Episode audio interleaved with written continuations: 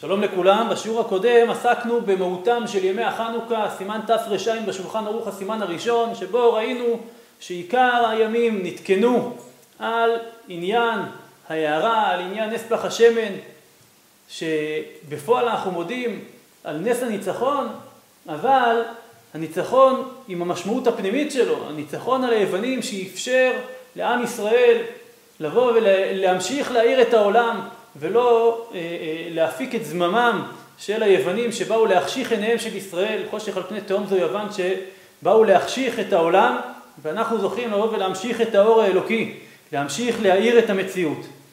אנחנו נמשיך בעזרת השם לסימן תרע"א, הסימן שמתחיל לעסוק בפרטי המצוות של הדלקת הנרות, של הדלקת נר החנוכה, שזה עיקר המצווה של החנוכה, שעליו אנחנו מברכים אשר קדישנו במצוותיו וציוונו בימי החנוכה.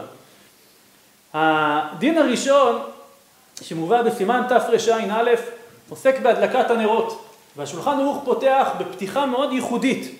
כתב השולחן ערוך, צריך להיזהר מאוד בהדלקת נרות חנוכה. מה זאת אומרת צריך להיזהר מאוד? אנחנו רגילים בשולחן ערוך שהוא מביא לנו הלכות. הוא אומר מה צריך לעשות, מה, מה חייב, מה אסור, איזה מצווה אנחנו מכירים שכתוב בה צריך להיזהר מאוד. הרי כתוב צריך להניח תפילין, כתוב צריך כל יום, צריך... יש לנו כל מיני דברים שאנחנו צריכים לעשות, לא כתוב שאנחנו צריכים להיזהר מאוד, ברור שצריך להיזהר מאוד. למה כאן השולחן ערוך כותב צריך להיזהר מאוד? אני חושב אולי להציע שכפי שאמרנו, הדלקת נרות החנוכה זה אותו חיוב פנימי של כל יהודי ויהודי. והאפשרות של האדם להיות אנוס, אונס רחמנא פטריה, אבל אז הוא לא יזכה בדבר, ולכן הוא צריך להיזהר מאוד. ולכן ממשיך השולחן ערוך ואומר, אפילו אני המתפרנס מן הצדקה, שואל או מוכר כסותו ולוקח שמן להדליק. לכן יש בזה עניין של השתדלות. עניין של השתדלות, כי זה כל הצביון שלנו. כל הצביון שלנו בא לידי ביטוי בימים האלו של החנוכה, בא לידי ביטוי במצווה הזאת של ההדלקה, של האור, נר השם נשמת אדם, להאיר את הנשמה, להאיר את המציאות, להאיר את העולם, וכל אדם בישראל צריך להיות חלק מהדבר הזה. וגם אם הוא לא יכול, שיעשה את כל ההשתדלות. זה נכון שיכול, שיכול להיות שמבחינת הדין הוא יהיה פטור, אבל אז הוא יפספס את העניין, ולכן צריך להשתדל על זה ביותר. לגבי הנרות, פרטי הדינים, שולחן ערוך פותח בהלכה כמה נרות מדליק. המקור של השאלה של כמה נרות מדליק זה בברייתא בדף כ"א עמוד ב' במסכת שבת. תנו רבנן, מצוות חנוכה נר איש וביתו. יסוד הדין של נר החנוכה, של מצוות נר החנוכה, נר איש וביתו. המצווה היא על הבית, ולא על כל אדם ואדם, לא על כל גברא וגברא. ממשיכה הברייתא ואומרת, והמהדרין נר לכל אחד ואחד. למה העניין אולי של נר איש וביתו? יכול להיות כי הצביון בעם ישראל מתחיל מהבית. בתורה כתוב שהקדוש ברוך הוא בעצם אה, אה, הולך, פונה, קוראת את הברית עם אברהם, כי ידעתיו למען אשר יצווה את בניו ואת ביתו אחריו, לשמור את דרך השם, לעשות אה, אה, משפט וצדקה. העניין של, של אברהם שבגינו הוא נבחר על ידי השם יתברך, שלהיות שליח השם בארץ, להיות ש, שזרעו יהיה ממלכת כהנים וגוי קדוש, זה כיוון שמה ידעתיו למען אשר יצווה את בניו ואת ביתו אחריו. העיקר בעם ישראל זה החינוך, החינוך מתחיל בבית, ולכן המצווה היא על הבית, כך נראה לי להציע. ויסוד הדין של מצוות נר חנוכה, נר איש וביתו. אבל עם ישראל מהדרין. מה זה מהדרין? מהדרין יכול להיות מלשון מחזרין. כך מציע מורי ורבי הרב רבינוביץ' זכר צדיק לברכה, ב- ביד פשוטה על אתר, על פסיקת הרמב"ם בפרק ד' בהלכות מגילה וחנוכה, שמהדרין יכול להיות במשמעות של מחזרין. ה' וח' אנחנו יודעים שמתחלפות, זה אותיות גרוניות. ו... כל אדם בישראל הוא מחזר אחר המצוות, הוא רוצה גם להיות שותף. זה נכון שעיקר המצווה היא על הבית, וזה יסוד הדין וזה עיקר הדין ואין בזה מחלוקת, אבל כל אחד רוצה להיות שותף בדבר הזה. ולכן המהדרין נר לכל אחד ואחד. והמהדרין מן המהדרין, זה כבר דרך אחרת. בית שמאי אומרים שפוחת והולך, ובית הלל אומרים שמוסיף והולך, כפי שכולם מכירים את המחלוקת בין בית שמאי ובית הלל, והגמרא שמבארת כמה טעמים לכל שיטה. וידוע טעמות, טעמם של בית הלל שהלכה כמותם, אם זה כנגד ימים היוצאים, ואם זה למאן דאמר, דמעלים בקודש ואין מורידים. בחנוכה יש לנו מסע שלם שכל כולו עילוי בקודש. אנחנו מדליקים, מתחילים בהערה מועטת ולאט לאט מוסיפים והולכים. יום אחר יום, ממדרגה למדרגה, זה מבטא בעצם תנועה, תנועת חיים שלנו. בגילוי האור שאנחנו באים ומוסיפים, מוסיף והולך. וזה, ההוספה הזאת היא הוספה של עלייה בקודש, מעלים בקודש ואין מורידים. העניין הזה של המהדרין מן המהדרין, יש בו מחלוקת ראשונים, מהו בדיוק? הדין הראשון, יסוד הדין של נר יישוב איתו הוא פשוט. המהדרין נר לכל אחד ואחד גם הוא פשוט. אבל מה זה המהדרין מן המהדרין? שלוש שיטות מרכזיות מצינו בראשונים. שיטה אחת, שהמהדרין מן המהדרין זה שכל, אמרנו נר לכל אחד ואחד, זה השיטה של המהדרין, והמהדרין ומן המהדרין מוסיף והולך. זאת אומרת, כך מסביר הרמב"ם, שזאת שיטת הרמב"ם, שהמצווה היא על, על הבית.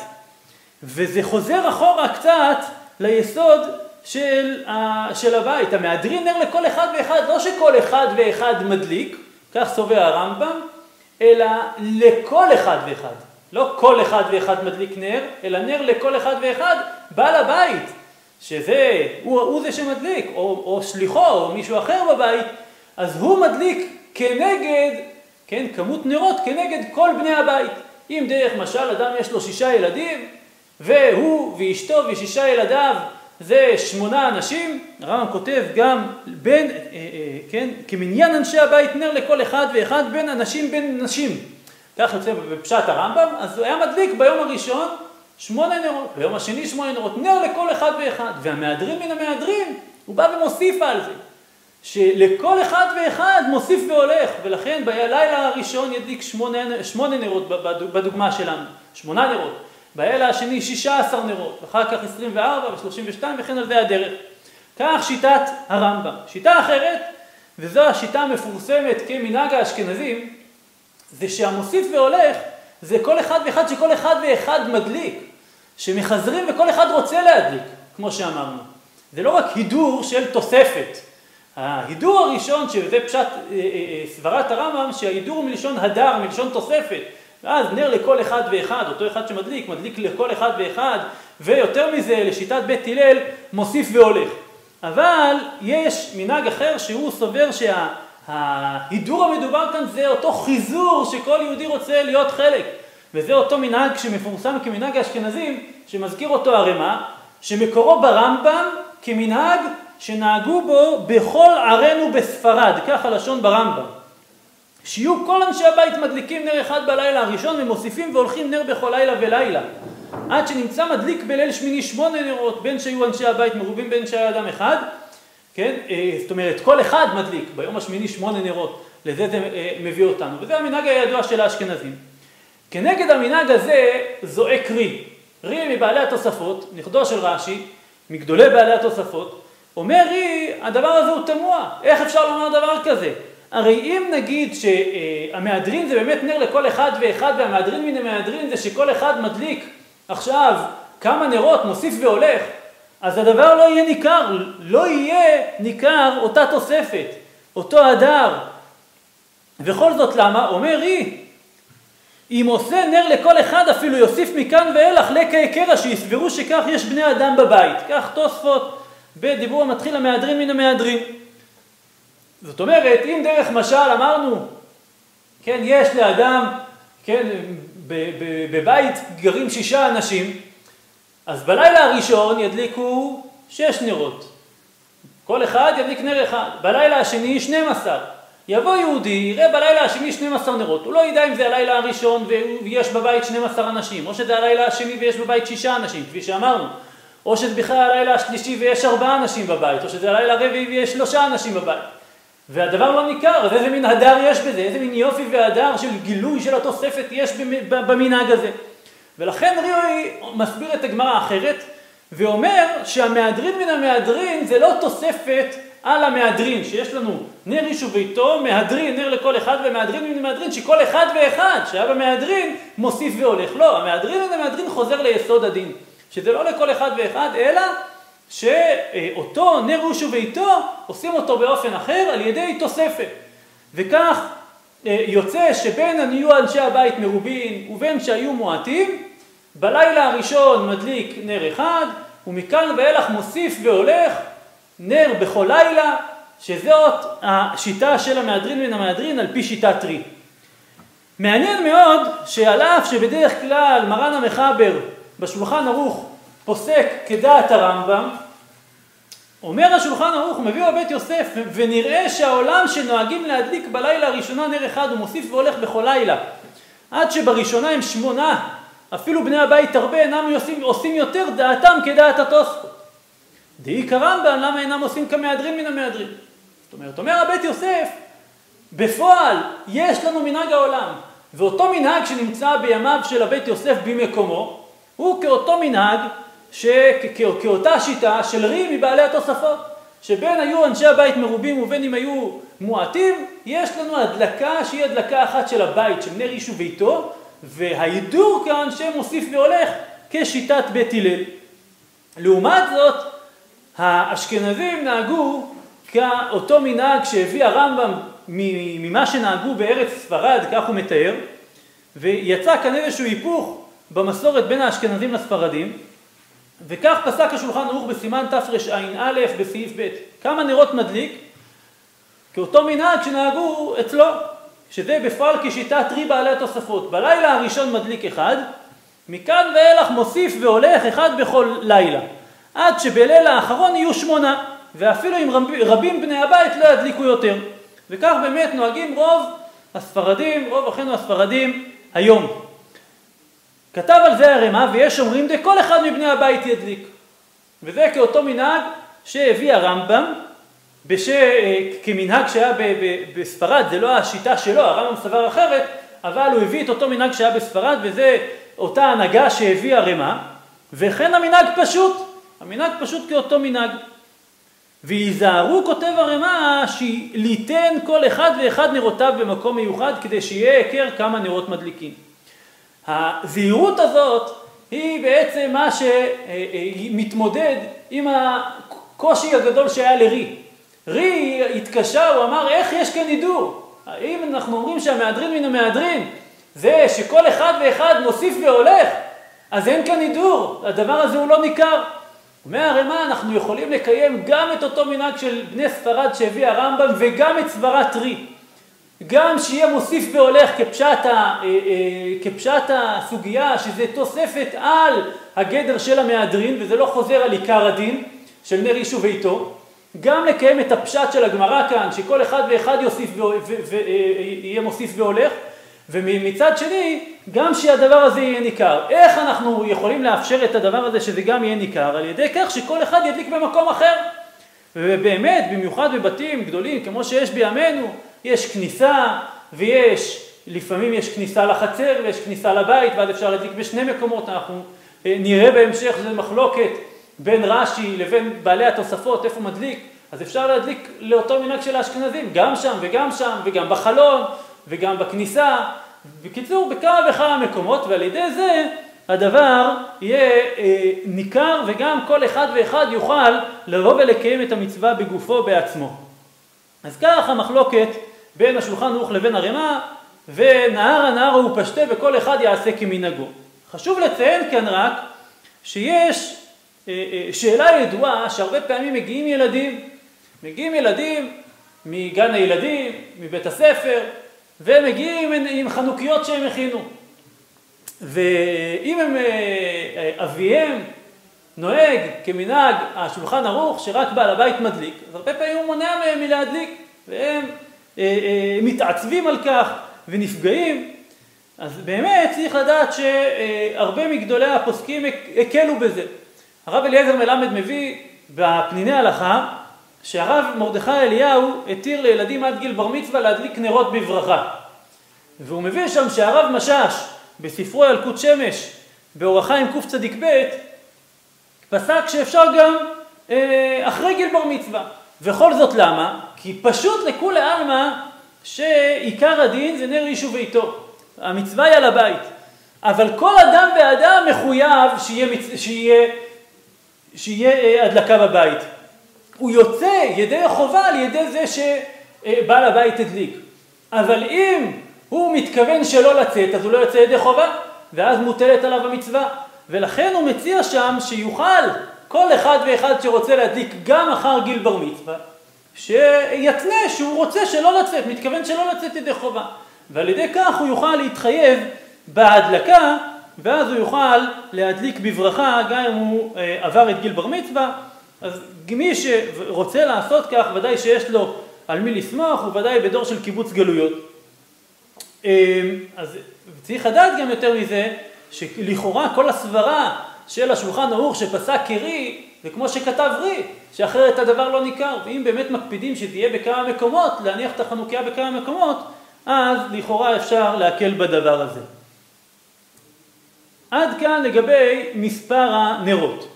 לגבי השאלה של מקום הנחת הנרות, שזה המשך, המשך השולחן ערוך, אז בסימן תרע"א.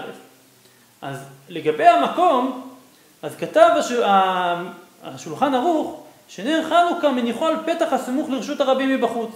מה זה פתח הסמוך לרשות הרבים מבחוץ? זה אותו לשון של הברייתא. הברייתא במסכת שבת בדף כ"א עמוד ב' מביאה תנו רבנן נר חנוכה מצווה להניחה על פתח ביתו מבחוץ. הברייתא שם ממשיכה ואומרת, ואם היד ארבע עלייה מניחה בחלון הסמוכה לרשות הרבים, ובשעת הסכנה מניחה על שולחנו ודיו. מה זה מבחוץ? אז אומר רש"י שם, ולא ברשות הרבים, אלא בחצרו, שבתיהם היו פתוחים לחצר. זאת אומרת, רש"י סובר שכאשר הבית פתוח לחצר והחצר לרשות הרבים, אז הוא מניח את זה על פתח ביתו, כפשוטו, כמו שכתוב, על פתח ביתו. ולמה מבחוץ פרסום מניסה? תוספות אומרים לא. אומר, אומרים תוספות, מתי מה אנחנו אומרים על פתח ביתו? כאשר הבית פתוח לרשות הרבים. אבל אם הבית פתוח לחצר, אז מניח בפתח החצר, שהרי עיקר עניין ההדלקה זה להדליק ולהאיר את רשות הרבים. לכן אומרים תוספות, שמה יראה דלק החצר אל הבית עומד סמוך לרשות הרבים, אבל אם יש חצר לפני הבית, מצווה להניח על פתח חצר. תוספות מוכיחים את זה מהמשך הגמרות שם, כתוב שחצר שיש לה בית פתחים צריכה בית נרות. כן? וכתוב שנר שיש לה שתי פיות עולה לשני בני אדם. אז מה זה לשני הבני אדם? לכאורה לשני בתים, כי המצווה זה נר יישוב ואיתו. והוא אומר, אם היו מניחים על פתחי בתיהם, אז גם אם נגיד שהפתחים הם סמוכים, פתחי הבתים סמוכים, עדיין לאחד זה היה מימין, לאחד זה היה משמאל. לכן חייבים לומר שיש להם פתח אחד. איך פתח אחד? פתח אחד זה פתח החצר. אז אם כן, תוספות משם הביאו ראייה לשיטתם, ולכן תוספות סוברים שהפתח ביתו מבחוץ הכוונה רק כאשר אין חצר, כאשר הבית פתוח לרשות הרבים, אבל אם יש חצר לפני הבית, מניח על פתח החצר. השולחן ערוך פסק כדברי התוספות. נר חנוכה מניחו על פתח הסמוך לרשות הרבים מבחוץ, אם הבית פתוח לרשות הרבים, כפי שכתבו בעלי התוספות, שאם הבית פתוח לרשות הרבים, מניחו על פתחו. אבל אם יש חצר לפני הבית, מניחו על פתח החצר.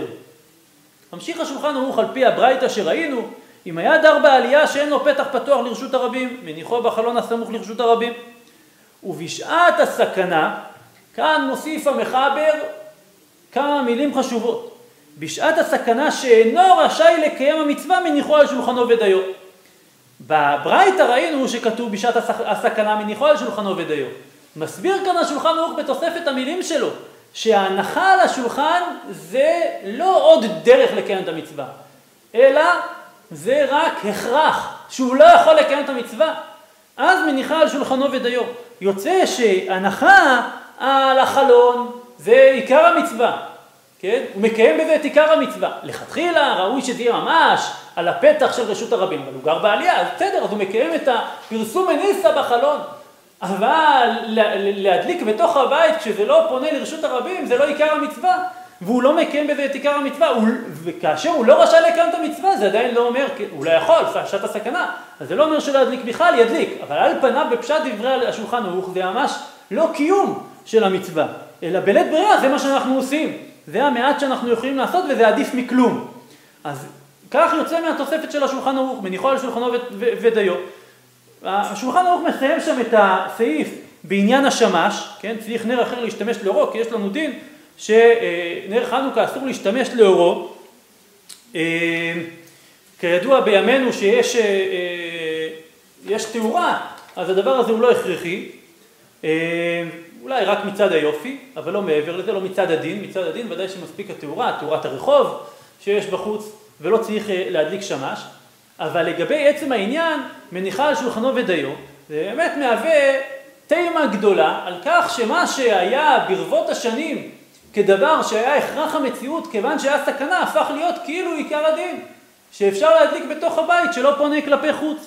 באמת בספר משנה סחיר של הרב טייכטל, בא להם הבני שמחה, אז הוא מביא מהגאון ממונקץ' מהמנחת אלעזר בספרו נימוקי אור החיים, שהוא תמה מאוד על, הסימ... על הסימן שלנו, תמה מאוד על כך, והוא מביא את הלשון שלו, והוא כותב, הנה מעולם תמתי ועדעת לא זכיתי להבין, מדוע לא יקיימו עתה המצווה כתיקונה להדליק על פתח ביתו מבחוץ משום פרסום הניסה, כפירוש רש"י בשבת, והלא כתב בפירוש גם במחבר בזה להלכה ובשעת הסכנה, שאינו רשאי לקיים המצווה, משמע שרק משום סכנה מניחו בפנים. ולכן הוא באמת תמה, יש לו שם כל מיני תירוצים שלא כל כך רלוונטיים לימינו, כי תירוצים שעוסקים בגלות, בנחר, בקושי הגדול שהיה, גם כשאתה חושב שאין קושי, שאין סכנה, בפועל יש סכנה, ולצערנו הרב אנחנו יודעים שהניתוח שלו את המציאות היה נכון, ואולי אפילו נכון יותר מה שיכל בן אנוש לשער, ואנחנו יודעים ש, שהרב טייכטל באמת עבר אחר, שנים אחר כך את השואה הנוראה. ולכן התירוצים נכונים, אבל הם לא, לא רלוונטיים לימינו. בימינו השאלה והקושייה של הגאון ממונקץ' שמביא הרב טייכטל היא עומדת בעינה, ובוודאי שצריך מעיקר הדין להדליק את זה באופן שיעיר החוצה. בעבודת ישראל של המגיד מקוזניץ, הוא מסביר את השורש של העניין הזה של ההערה בחוץ. והוא אומר, למה אנחנו מדליקים על פתח ביתו מבחוץ? אומר המגיד, כי עיקר הערת חנוכה, לכל מי שיש בכוחו להמשיך הקדושה מבחוץ. רצה לומר, לאותן העומדים עדיין מבחוץ, ואינם משיגים הקדושה ולהעיר לכל העולמות, שיכירו וידעו כי השם לבדו הוא המושל בכל אפס הארץ. עיקר העניין של החנוכה זה לצאת החוצה, להעיר את המציאות, שכולם, כל העולמות ידעו. כן? כל העולמות יכירו וידעו כי השם לבדו הוא המושל בכל אפס הארץ. על פי זה מסביר המגיד מקוזניץ דבר מאוד יפה. הוא אומר שלכן אפשר להבין למה עניין החנוכה לא מובא במשנה.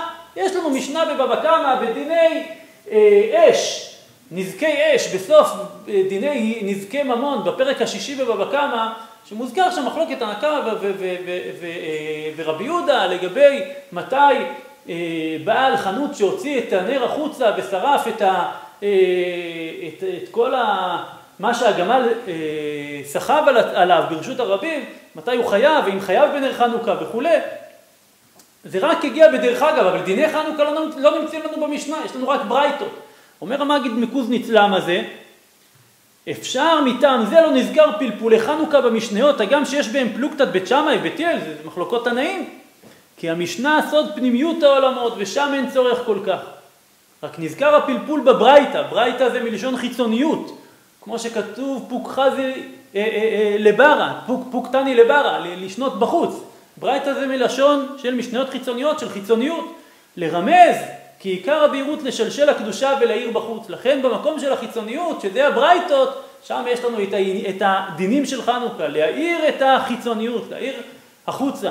ולכן אומר השם משמואל, אנחנו מדליקים, אנחנו נראה בהמשך, שעיקר המצווה זה להניח את זה למטה מעשרה טפחים, למה למטה מעשרה טפחים? כי רשות הרבים תופסת עד עשרה, ולכן עיקר ההדלקה היא הדלקה בחוץ, להאיר את המציאות, להאיר את העולם.